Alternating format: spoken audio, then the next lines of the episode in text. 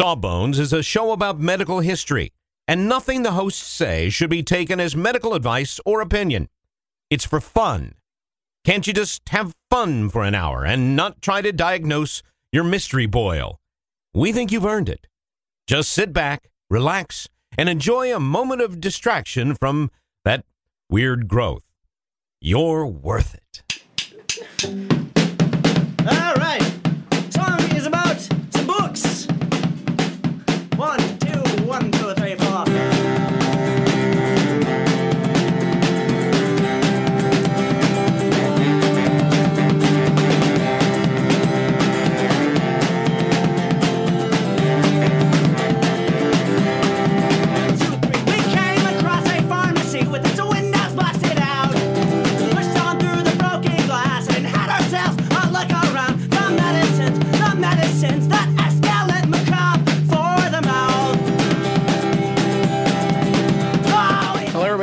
Sawbones Marital Tour of Misguided Medicine. I'm your co-host Justin McElroy. And I'm Sydney McElroy. Hi, Sid. Hi, Justin.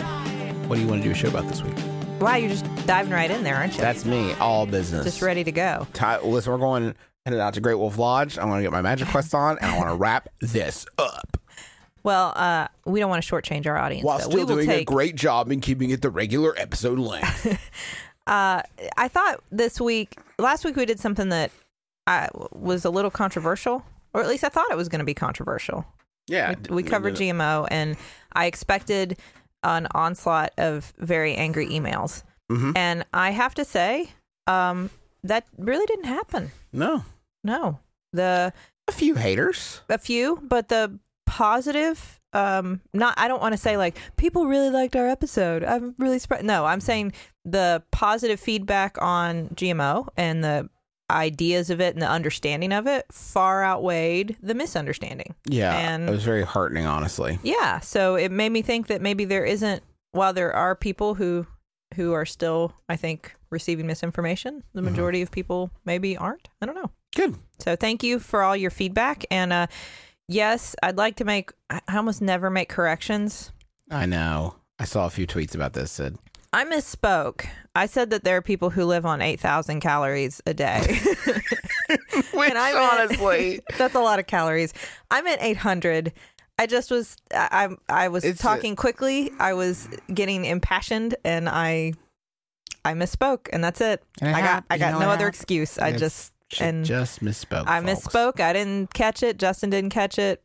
But it's eight hundred. I caught it, but I just didn't want you to be embarrassed. So Well, I why just didn't you edit it out I just and put let it out me- on the internet. Why didn't Sorry. Why didn't you let me fix it? I didn't actually notice. That would have been no. I, I do know the difference. I would like to point that out. between uh, 800 and 8,000 calories. well, I know that I know that it's uh, physicians notoriously don't get a ton of nutrition Mm-hmm. education, but I know that one. Like that one, I, I got. Isn't there something that, like, technically, when we say calories, we mean kcals? Yes. So you're technically, maybe you're technically right. No, no. I still think I'm. Okay. Well, oh well. Well, If we could do this, come on, there might be something you can thread here. no, I just misspoke. Okay. I meant eight hundred, and I said eight thousand. There you go. Sorry. uh, but we're going to talk about fractures this week. Okay. I'm just diving right into that. Go for it. Uh, there's thank you, Jen, for recommending this topic, and I'm sure other people have recommended it uh, throughout the years. But Jen sent us an email very recently recommending it, so Thank you, Jen. get, you get the credit. Um, when I say fractures, I'm assuming Justin, you know what I mean. yes, when your bones break. There you go. When your bones get a break in them. When they Sometimes- when they get a break in them. Well, break I think implies completely broken, and a fracture doesn't have to be completely broken, right? Right. Yeah, there are different kinds of fractures. You can get a crack in your bone, Uh huh. which doesn't necessarily mean the bone is broken per se. I mean, it is like, all the way through. Like all the way I mean, through. the bone is broken. Yeah, yeah, yeah, yeah, yeah. But you know what I mean. We're getting into semantics. There are Yes. different kinds of fractures for sure. There are simple fractures where there's just it's just broken. It's under the skin. It's in one place. It's just broken in there. Okay. Um, there's compound fractures, which we could also say open fractures, meaning that something's poking through the skin. Okay. That's bad. That's very bad. That I've never seen one of those, but I feel like I would throw up. I have. I did not throw up, Oh, but it is bad. It is scary to see. It's scary looking, and then they're much more serious. yeah. Uh, your fracture could be displaced or not. Do you know what that means? Displaced. Kind of makes sense. Like Think about it. bone goes in a weird place. If you think uh, fracture, like if you imagine one long bone and there's just a crack drawn through the middle of it, Okay. that fracture would be non-displaced. The bones are all where they're supposed to be. There's just a break in them. Versus the bone is broken and it has moved out of position. Okay. So the you. ends are not opposing each other the way they should be. got it. And obviously, if it's not in place, you have to place it. Right? That's part of the management. Sounds so bad. Yeah. I've never Um, broken a bone. Do you know that? I don't know if, if that's the topic for discussion, but I've Well, never- I haven't either. Wow, look at us. There you go. Good stock. Good stock we're raising. Uh, and then there, Indestructible children, they're or different- children who have, mm, let's call them indoor lifestyle. maybe I played outside a lot. I played a lot of sports. I just hardy bones. Hardy bones. Hardy, I don't know. Lucky. Uh, and then there are different kinds of the way that the bone can be broken. You know, it can be broken across, transverse. It can be broken up and down, like a linear fracture. It can be like a spiral, kind of spiraling down the bone That's fracture. Um, there are green stick fractures, which are just kind of like broken on the edge a little bit. Uh, that's the kind of fracture my sister had when she was younger. Oh, oh yeah, yeah, yeah. When she, on the trampoline. Yes. Both my sisters on the trampoline. Hey, everybody! Don't get trampolines. Don't get trampolines. Both my sisters on trampolines. They're fine now. Don't get trampolines. Don't get trampolines Don't though. get trampolines. Uh, now, fractures are kind of interesting because that we have a long history of trying to treat them because they're a very obvious. I want to talk malady. about trampolines again for a second in terms of medical history. Mm-hmm. I think trampolines represent the triumph of humans in medicine, or more accurately, a hubris that we developed. Like we were like, oh, we've got this. Let's spice it up. like we've got everything figured out. Let's see what kind of shenanigans we can get into. They re- they really are pretty dangerous. I mean, it, you won't find a lot of um, pediatricians and family doctors, like people who take care of kids, who would recommend having one or using one. And don't add us and say they're regular, uh, r- uh, relatively safe. Like, I check the sample size. Two out of three kids break bones Yeah. in fa- per family. That's very true. One an arm, one an ankle. Yeah. That that even with the nets, even with the big net around them now. You Yeah. know, we didn't have those when we were kids. No, we we we went raw. We just fell off the trampoline. No, so trampolines are, are pretty dangerous. Um, I'll just say we we don't have one. We'll leave it at that. Yeah, but your uh, parents do. the the treatment of fractures has been described as far back as the Edwin Smith papyrus from ancient Egypt because people have broken bones as long as people have had bones and it's very obvious when you break a bone pretty i mean usually You- there can be kind of hidden occult fractures that aren't immediately recognizable but if you break a long bone in your leg or arm you know pretty quickly because it hurts and Mhm. then you know it looks weird Mhm. and so people have been trying to fix it for a long time. The the mm, I don't know if this is a good or a bad thing, positive slash negative. We do a funny show about medical history, so it's kind of a negative for us, but it's positive for humans. we figured out pretty quickly some some effective methods Stuff that works. to treat to treat fractures. So there's a lot of history that isn't particularly Well, it's one of the few things where just let it alone, right? Like it'll actually, like where they must have tied it all up and so, well, man, I hope that fixes itself because we have no idea. And then it did. And then it did. That and, and it's very true. That's I mean, more or less we have understood the idea of reduction of a fracture, which means putting it back in place Mhm. since the ancient Egyptians. Wow. So same thing with it, like a dislocation. If something pops out of joint, we've understood kind of how to relocate it for a really long time. With fractures, people will look at an arm and it's hanging at a funny angle, and so they'll kind of pull on it to try to realign it, which is the basic idea of reducing or you know replacing a not a displaced fracture. Mhm. Does that make sense? Yeah. It's gonna be Um, a short episode this week, huh? Just that's it. Well, no, I still found some wild stuff in All there. right, good. So basically, in ancient Egypt, you would just kind of pull on the limb until the bone slid back into place. Yes, that's going to be painful. Mm. Um, and then you would apply bandages and honey because, as we have talked about on the show before, the Egyptians were all about honey, Loved it. which is helpful in some cases. If you actually had like an open fracture, uh, honey is probably not enough there for you. Because, like I said, open fractures are a big deal. It's the infection. And that's I'll go ahead and cover that. If you have a bone poking through the skin, the bone is now exposed to the world of infection that is out there. and that's bad. You don't mm-hmm. want to get infected bones. Those are serious infections that are hard to treat even today. And as you can imagine, prior to antibiotics, were almost impossible to treat. So an open fracture is a huge deal, and it was a much bigger deal back in the day. That's a bummer. The the honey is a bummer because it's like, well, my arm's broken, and now also there's ants all over it, so that's not good. Um, you you could get away with uh, simple bandages and ointments were applied if if it was a closed fracture, meaning that nothing was poking through the skin.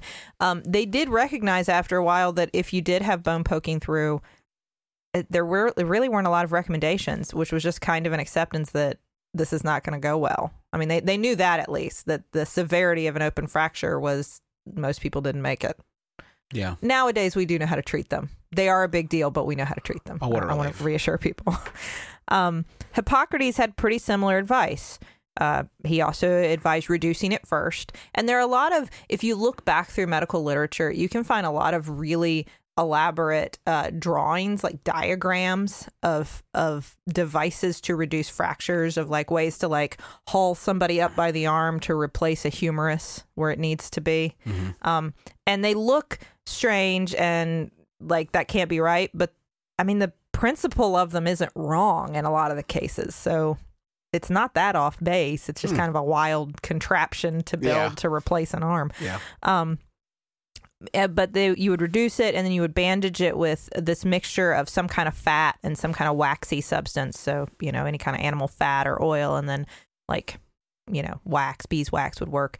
And you would mix it together and it made cerate and you would bandage it with that, you know, bandages soaked in that, sort of like a cast. And It would harden into a cast. Yeah, Right? kind of like a cast. Exactly. Um, you would change this daily, and then after about a week, you would apply some splints to hold it in place. Mm-hmm. The idea was that you didn't want to apply splints right away because there was going to be a lot of swelling, and you didn't want to squish everything together too much initially. You wanted Mm-hmm. to kind of let that die down and then apply the splints, which isn't a bad idea either. Um, and then because it was Hippocrates, he also had very strict diet requirements for healing from a fracture. Everything Hippocrates came down to diet. Really. Yeah, he was he was very big on Food is medicine. yeah. Which again, these aren't wild recommendations. Now you are They not didn't have gonna better ones back then. No. like that or Tylenol? No. you're not gonna heal a fracture with diet alone, but eating a healthy diet is never a bad idea. Um, and pretty much as we move into like the Roman period, you get the same kind of advice from physicians like Celsus. Uh, they just trade in uh, wine for cerate, which isn't as effective in making a cast-like structure. yeah. Seems like kind of a downgrade. Yeah, just you know, Romans and their wine, I guess. um, now Pliny the Elder, and he, I guess, if Had all get up in of medical opinion was going in one direction, like, oh, your bone's broken, we think, so all you have to do is, you know, wrap it in some bandages and keep it in place, and then it'll heal on its own. Pliny had to get in there and say, well, that seems boring. I need I need to say something different. I mix it up a bit. So, from his Natural History, chapter 65, here's what Pliny has to say on broken bones. For broken bones, a sovereign remedy is the ashes of the jawbone of a wild boar or swine, boiled bacon, too, tied round the broken bone, unites it with marvelous rapidity. Now, if that was n- if that was any fracture but your rib, that would work. Now, let's say it was your ribs. Okay. If it was your ribs, he had a different recipe. For fractures of the ribs, goat's dung applied in old wine is extolled as the grand remedy, being possessed in a high degree of aperient, extractive, and healing properties. Extolled as the grand remedy. Extolled He's as just the like- grand remedy. Just laying it on a little thick. Pliny for something you just kind of pull out of your hinder there, bud. so I like that. That Everybody says this is good. I don't know. everybody's pretty much getting it right and then Pliny's like nah i got i got a whole other idea here.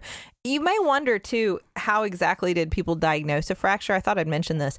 It is mentioned throughout many different ancient medical texts that you could feel crepitus of the bones and that's kind of that sensation. We we look for crepitus in different situations in medicine but if you put your hand on something and you feel like that crackling and popping as the bones are moving against each other mm-hmm. that's that's crepitus. You can also feel crepitus in like an arthritic joint.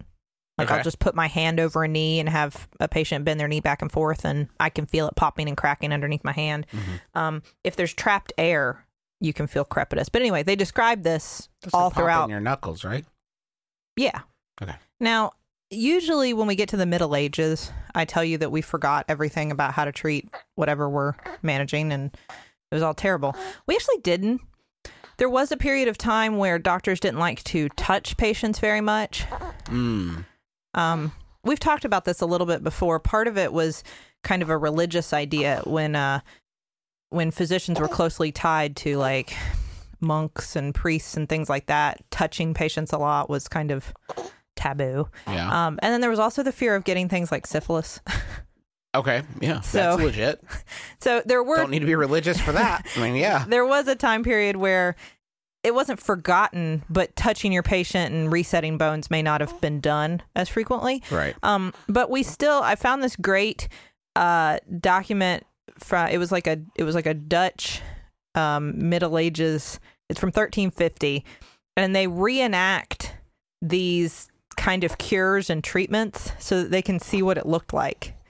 Um, and so I found this whole like report on how they do this and images and all this kind of stuff. It was very cool, but they detailed how to treat how you would have treated a broken leg in 1350. Okay. So um so first of all you have to like feel the leg Feel the leg, Johnny. to figure out where it is. Okay. Like you just kind of like squeeze along the leg until it hurts, I guess. Great. And then go, okay, here's where it's broken. Um, and then you're going to set it. And the way that they would have set the bone or reduced the fracture, they would have one person like like the guy's laying on the ground. In this picture, it's like it just happens to be a guy. Yeah. Could be anybody, but it just happens to be a guy. But uh, and, but they've got one person behind him, like with their arms wrapped around his chest, like pulling him backwards, and then another person like pulling on his foot. so basically, you and and the master surgeon is going to kneel between the two people who are pulling on him and kind of hold the leg to try to work the bones into place. I know. Oh. I know. Um, and if you if you accidentally poke a bone through the skin, you just kind of massage it back down to where it goes. This is gonna this is gonna be bad in the bad. long run. It's so but, bad, though. The one thing is, it's so bad. Um, after you get that back into place, you're gonna take a bandage and you're gonna wet it with the white of an egg. That I actually found that throughout different parts. Like there was some some um, ancient Arabic medicine that suggested the white of an egg as a kind of a hardening Okay. for the bandage. Um, and you could mix it with milk or wine or just water or whatever. And then you wrap the um, you wrap that part of the leg with the bandage. And you want to apply it pretty tightly. And then you splint it. So they would have taken like seven splints uh, for a broken leg and really wrap them all around. You know, you would want them spaced all around the leg and then just hold those with some cords and wrap it pretty tightly and they have specific things like they use like hollowed elder branches and things to keep so that the cords don't wrap too tightly around the skin and and all that. Um, and then after that you just check it regularly. You you reapply um, wax plasters as needed to hold everything in place. Okay, so again legit, we're kind of like casts. Um, they often use something called black ointment. Okay. uh, black ointment, or you also see it called black salve, which is a very similar thing. you said that in a way that, that, that as, as though you might have before. triggered some familiarity within me. Uh, we've mentioned this before on the show. Ah, yes. has- I remember in I think clarity. For syphilis, it was used a lot. we just tested this. You know exactly how much I retain, and it's a, it's around seventy five percent, which Um, is not bad. It's just very good. It it had variable ingredients. They, you'd get different black ointments depending on where you who made it. Um, but it usually was some kind of mixture of herbs. There was some sort of tar or oil or something probably that gave it the appearance of gave it made it black and then something like beeswax so it was like a thick ointment with herbs in it and you would apply it to the fracture and it was thought to be really good at drawing out bad stuff infection is what they were saying before they said infection or Right. like tumors um, you will see this this is wild i was i was reading trying to get a list of ingredients for black ointment and as i said it's hard because it was so variable but you will find this marketed today Really? yeah That's weird. yeah and it's also It's marketed as like I a said it's weird. Like I've been around Earth for the past few years. It's not weird. Of course. Let me try. Let me re, let me do my answer again. Well, yeah, Sid. Obviously. and i would watch out for this because it is marketed as a cancer treatment Huh. Yeah. Huh. Uh huh. And that's effective? No. No. Okay. But um, but back then it was used for everything and fractures in particular, and and then basically you would tell your patient to take it easy for a while. You didn't want them up walking too fast because you wanted the bone to stay where it was supposed to be, and then you would have them use things like crutches for a while to get give it a rest. Hey, And crutches? yeah, Sure. That's not that's not hard, I guess. Now that I think about it, I shouldn't be that surprised. God, Fashion those together. so again, this none of this is particularly wild. Yeah, they're kind of doing an okay job. I Mhm. guess there's only so much you can mess up. What about after, like a little later after the Middle Ages? Well, I'm gonna get into that, Justin, but first let's head to the billing department. Let's go.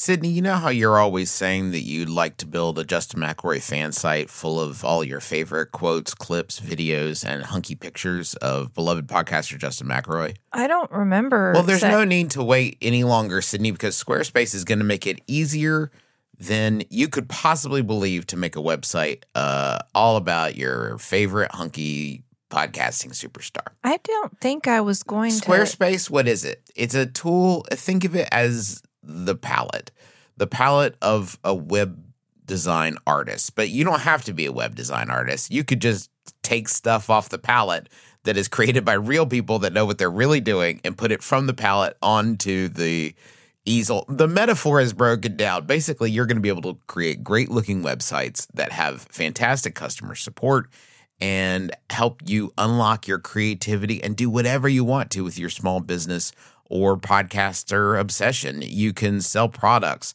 You can uh, post your videos. You can share your stories about how Justin has shaped your life and is also a fantastic father. Folks, you got to stop waiting to make your Justin McElroy fan site. Go to squarespace.com slash sawbones for a free trial. And when you're ready to launch your Justin McElroy fan site, use offer code sawbones to save 10% off your first purchase of a website or domain. We have just started rehearsing for the summer theater. That's right. Summer starts in March around these parts, and that means we don't have much time at all in the evenings to make dinner. But we will not be just consuming Wendy's, uh, although there will be some Wendy's consumed, but we are going to have a little extra help with Factor, which delivers ready to eat, delicious meals right to your door and not like junky stuff you get out of the freezer aisle, whatever. This is real high quality chef crafted stuff that in two minutes you're ready to eat it. I'm talking about some Southwestern style turkey and mac. But I think this week I'm going to be enjoying a shredded chicken taco bowl is is is part of my plan.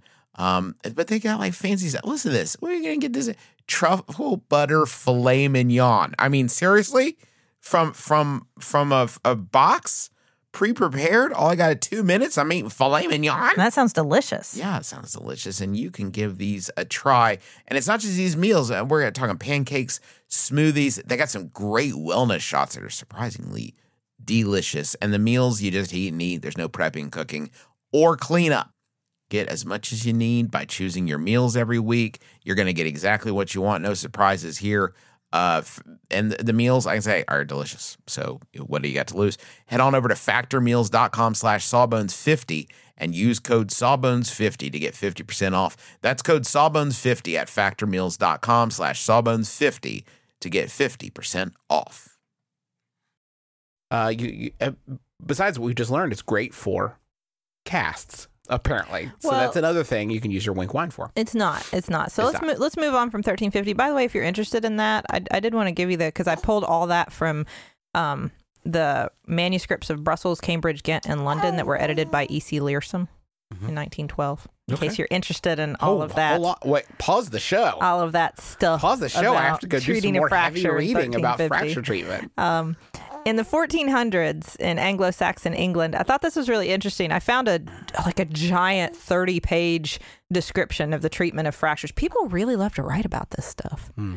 I have a theory. It's because to get into orthopedics, it's a very competitive residency. You have to do research. I wonder if all Oh, these people are they're- researching the history Okay, of maybe. fractures. That's my theory. I have no idea. Anyway, so inflicting a fracture on somebody was a serious crime uh. in the 1400s. Okay. If you broke somebody's leg or arm, uh, you had to pay. It's not about what Money. you did, it's about the impact of your actions. yes. That's fun. Yeah, because because it because you could cause them obviously death if it was like an open fracture, or they may be unable to you know do whatever their job was previously or whatever after that because we didn't know how to set it properly. Right. So an arm broken above the elbow incurred a penalty of fifteen shillings. if you broke if you broke somebody's femur, uh, it was twice that, uh, and uh, uh, thirty shillings. So there you go. There's the Uh, cost of breaking an arm or a leg, in case you're curious. So a, a shilling was worth one twentieth of a pound sterling. hmm And this is in 1400. This is fourteen hundred. So in fl- you know, it's hard to figure out, but it's it's like seventy five cents today, Probably more, probably more. I would think. No, no, seventy five cents in those days. Uh huh. In what is this? Fourteen hundreds money. Yeah. Okay, hold on. I can figure this out. Give me a second. Just let me Google for a second. Uh, while you're googling, an Okay, injury that required crutches afterwards um, w- might make you pay higher. Like if afterwards they the person never regained the ability to walk without crutches, you Mhm. might have to pay more money. Okay. Um, in general, breaking a leg was worse than breaking an arm for whatever reason that cost you more. Um. So this inflation calculator only goes back to 1913. so I don't think. so we have no idea. Somebody's going to tell us. Yeah. Somebody will. I, I trust our listeners. Somebody will 15 know shillings in like the 1400s equals how much today. equals how much today? You can stick with sterling. It's fine if it's still. We can. I can put that into the. I can handle. I can handle that if it's. It would be pounds. nice though You don't you did have go. to. You know what? If you're already doing it though, please do go the extra step and convert that into USD for me. Thank you. um the the basic principles at this point were not that different. Obviously we haven't advanced that much in history. We just kind of jumped countries. Um, but i did find a lot of mentions of hot baths to relax muscles before you do the reduction which it's interesting. Like a hot bath could relax a muscle if it's if it's around a broken bone and there's inflammation. I don't know how much it would help Mm-hmm. but it's not a it's not a terrible idea. Wow. Now there are I did find suggestions that the patient themselves try to stretch the limb out. Uh, no, thank you. Um th- this is this is wild to me because one, the pain alone, I mean if you broke your femur, there's no way you're going to be able to reduce that Mhm. like the, just to the pain. But then also, you had to be pretty strong Sure. to do this. I mean to pull bones Strong physically and like strong willed. strong of will. Yes. strong of spirit. but also physically strong to pull a bone back into place. And it'd be very hard to have the leverage to do that on your own limb. Mm-hmm. I think it would be a very difficult thing to do. Um, so I can't imagine that worked very often. Uh, there were some specific recommendations for like once you had, because I think that was just, well, we've reset everything, it's back in place. We might as well throw some herbs and whatnot on it because Sure. we do that for everything wanna know- else. you want to justify the bill. Like I know you guys do, love doing that. So, a couple different um, kind of exciting concoctions that I found. One was you take the root of the dragon plant, Mm-hmm. mix it with grease, and you make a poultice. That's. I mean, that sounds impactful. The dragon plant certainly. Like, give me some of that. And you could especially do this um, if the wound was open Mm-hmm. and you thought there were little pieces of bone in there, so like a comminuted fracture with more that it broke into more than two pieces. Mm-hmm. Um, then the broken bones would kind of appear out of the body if you applied this poultice. Uh, but you should only gather this plant in July. Why is that? I don't know because they said so. Okay, I'll take your word for it. July is the month for dragon plant. Uh, there were also recommendations. Uh, you could lay bull's dung, warm bull's dung on the fracture, Okay, and uh, all will be well after that. and that'll do it, huh? That's all. It will be well with him, is what they say. And uh, for any fracture, you could take a dog's brain laid upon wool and bind that over the place where the break occurred for 14 days, and then it will be healed. okay. I That's it? wouldn't. No, don't. wouldn't. But if you want to try and let us know how No, don't, don't. This. I want to get into this more extreme medicine, Sydney. I don't want people I don't. obtaining you. dogs' brains. Please Okay, don't. please, no. don't do this. But if you have the dog's brains already no, lying around, no. Um, Okay, don't do this. We- yes, don't. I please guess. don't. Please, in general, there's very little that we talk about on this show that we want you to do. Yeah. I think it's just get vaccinated. Vaccines, yeah. That's I don't it. think there's much else we want you to do. Go see your doctor and get vaccines.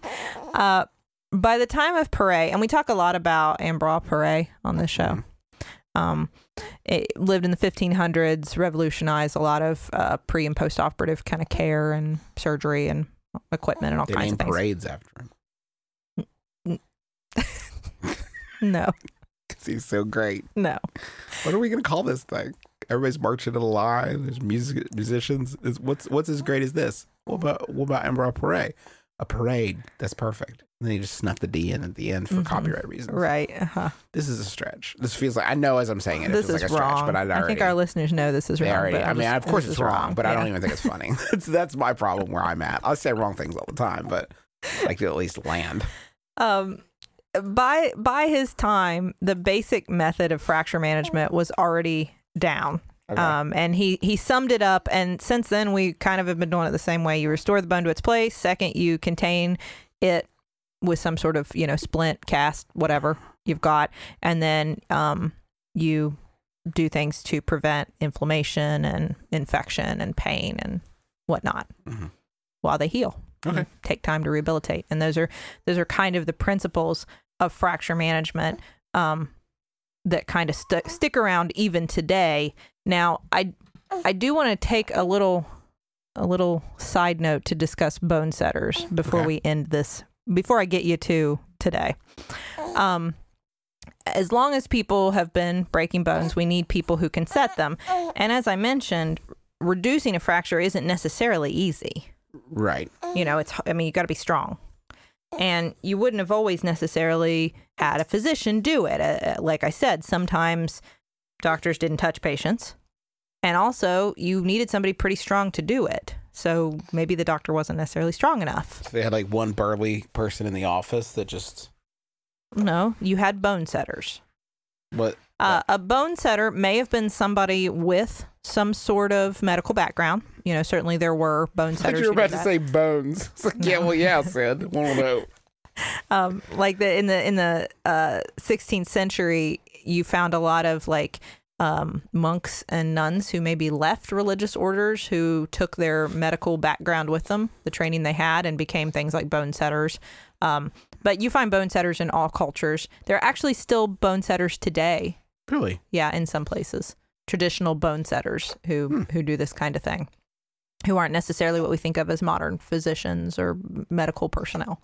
Um, they just are very focused on this. well, it's more knowledge that's been passed down through families. Okay. You know, it's it's folk knowledge kind of thing. Um, so I, I wanted to talk about bone setters, not so much because that's I mean that we we figure somebody had to do this, Mhm. but because of one that I discovered. Her name was Sarah Mapp, but she was known as Crazy Sally. Okay. I I don't I think she gave herself that name. Nice. Um, she was born in 1706 to a father that already worked as a bone setter. So her dad already had inherited this family tradition of setting people's bones, right? Had this knowledge.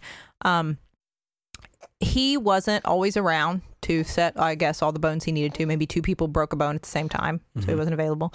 So Sarah started handling some cases for him Okay. stepping in and kind of inheriting the family business. Now, this would have been very strange at the time For a, a woman. to for a inherit. woman to be doing this. Um, one, because it just wasn't, it was kind of unseemly.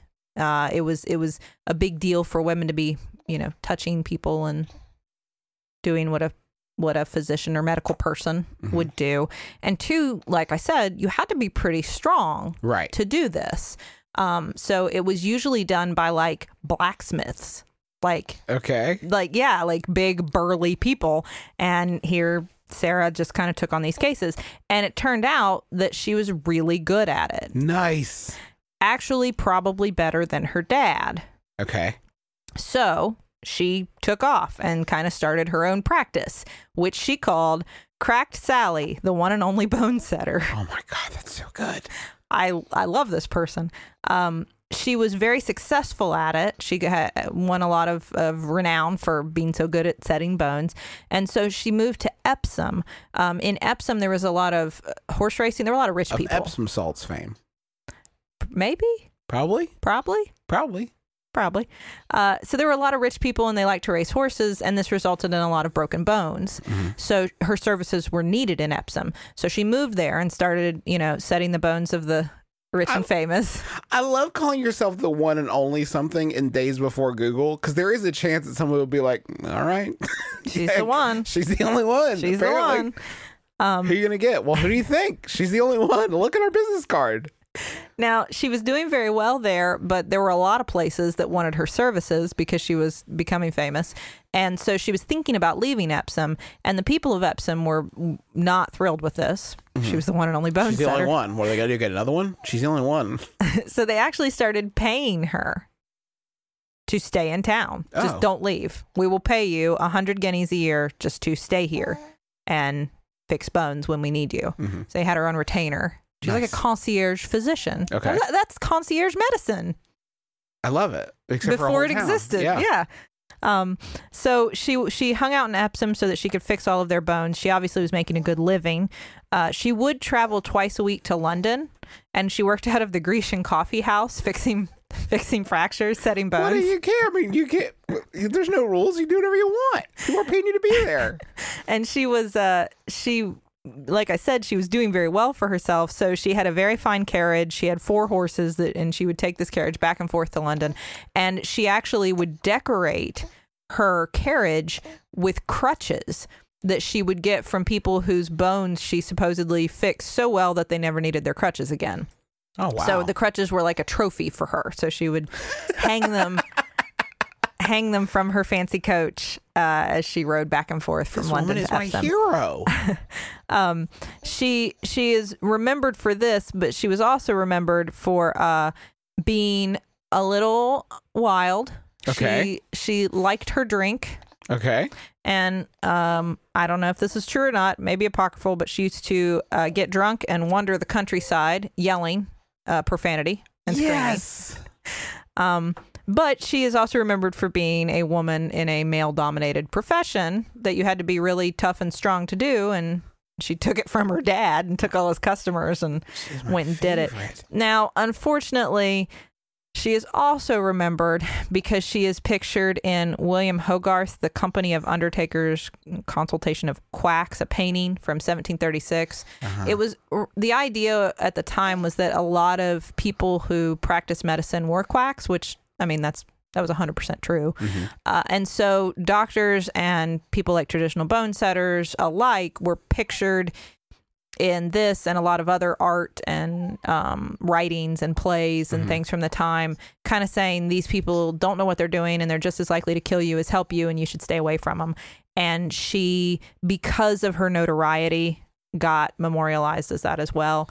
As a result, she kind of fell out of fame and favor and ended up not doing as well in her later years. She uh, she was one of those who like got really big really fast and then ended up dying penniless. You just can't pan away, can you, Smirl? you just can't pan away. You always have to follow the person until to the grave. I'm What is just- it with you? I'm just the you reason can't I just celebrate every episode. It's like, as they did this, and they were crushing it, and then, well, uh, uh, uh they did die, and they're no, dead. But I think I think dying penniless, by the way, great timing. I'll say that. Who wants to die with pennies? No way. Burn them is the thing one. Thing two, just pan away. The camera doesn't have to follow them the whole time. this is why I mentioned this is because with as we look back through the lens of history, it's hard to and say all the dead people. did she do a really good job or not? I don't know. We think so. Certainly, a lot of people liked her. But as we've talked about on the show, just because people were very uh, big fans of a treatment or thought it worked or a certain doctor doesn't necessarily mean they were good at it. So I don't know. Was she amazing? Was she ahead of her time? Was she behind her time?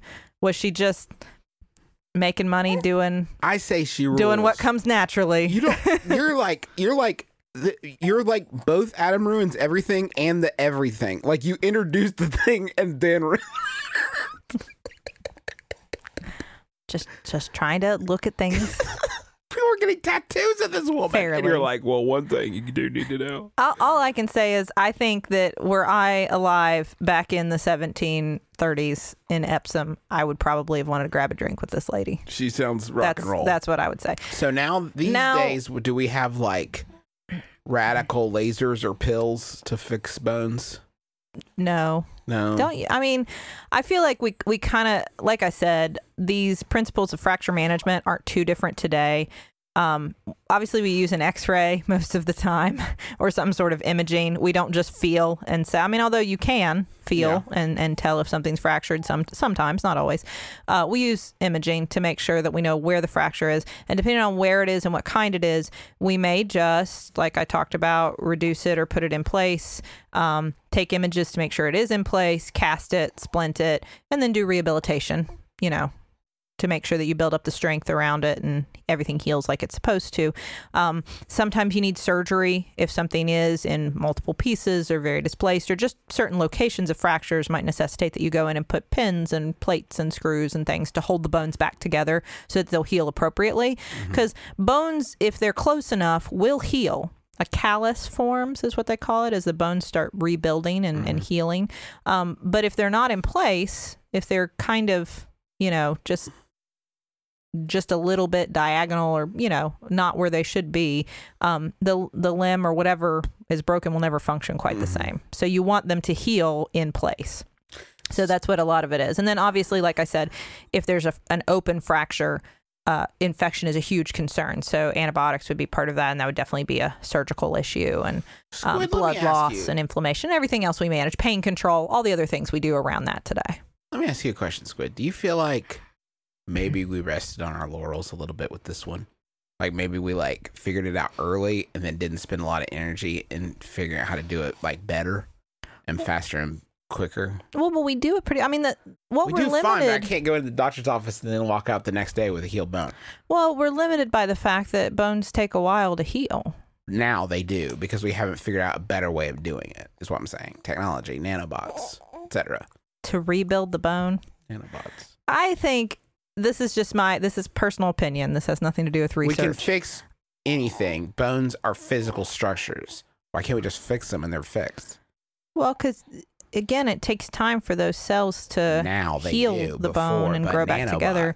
Is what I'm saying, like or something. I know, but if if if we're going to put a lot of time and energy and research dollars into something like a fracture will heal, and I think that if the worst that you got to do is wait a little bit, Yeah.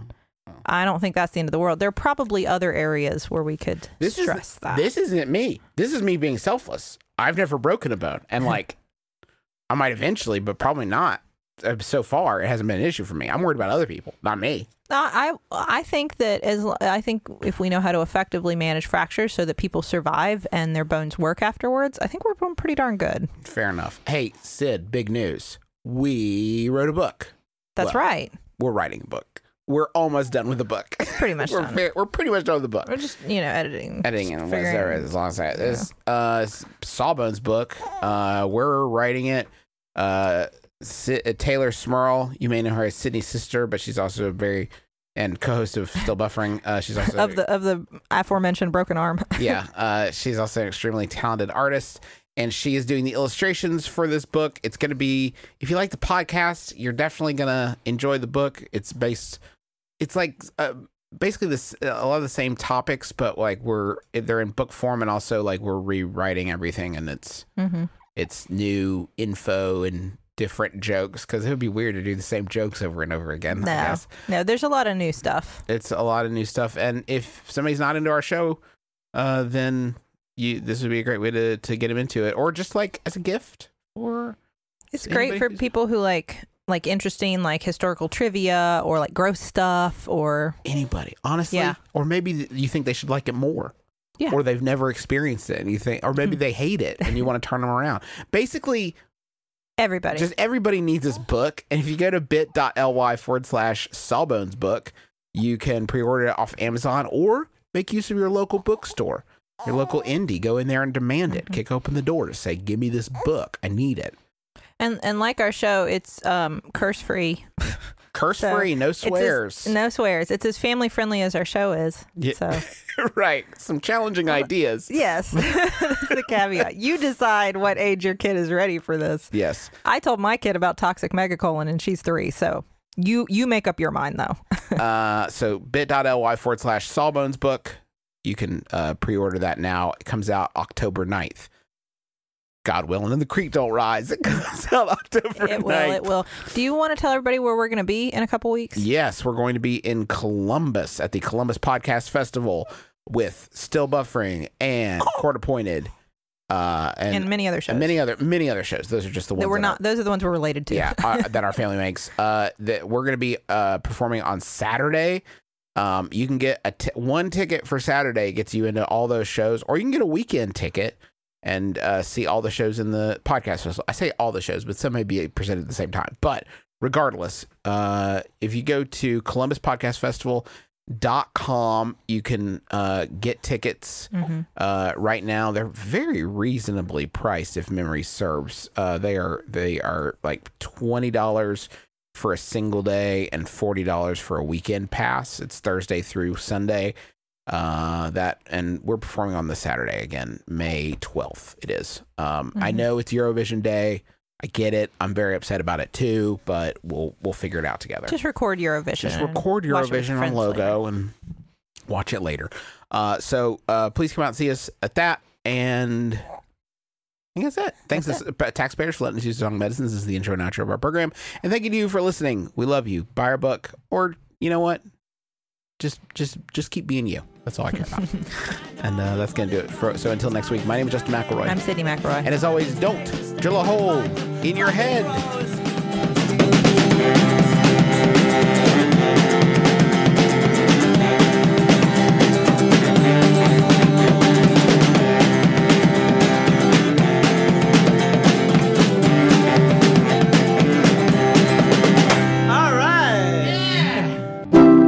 MaximumFun.org. Comedy and culture. Artist owned. Listener supported.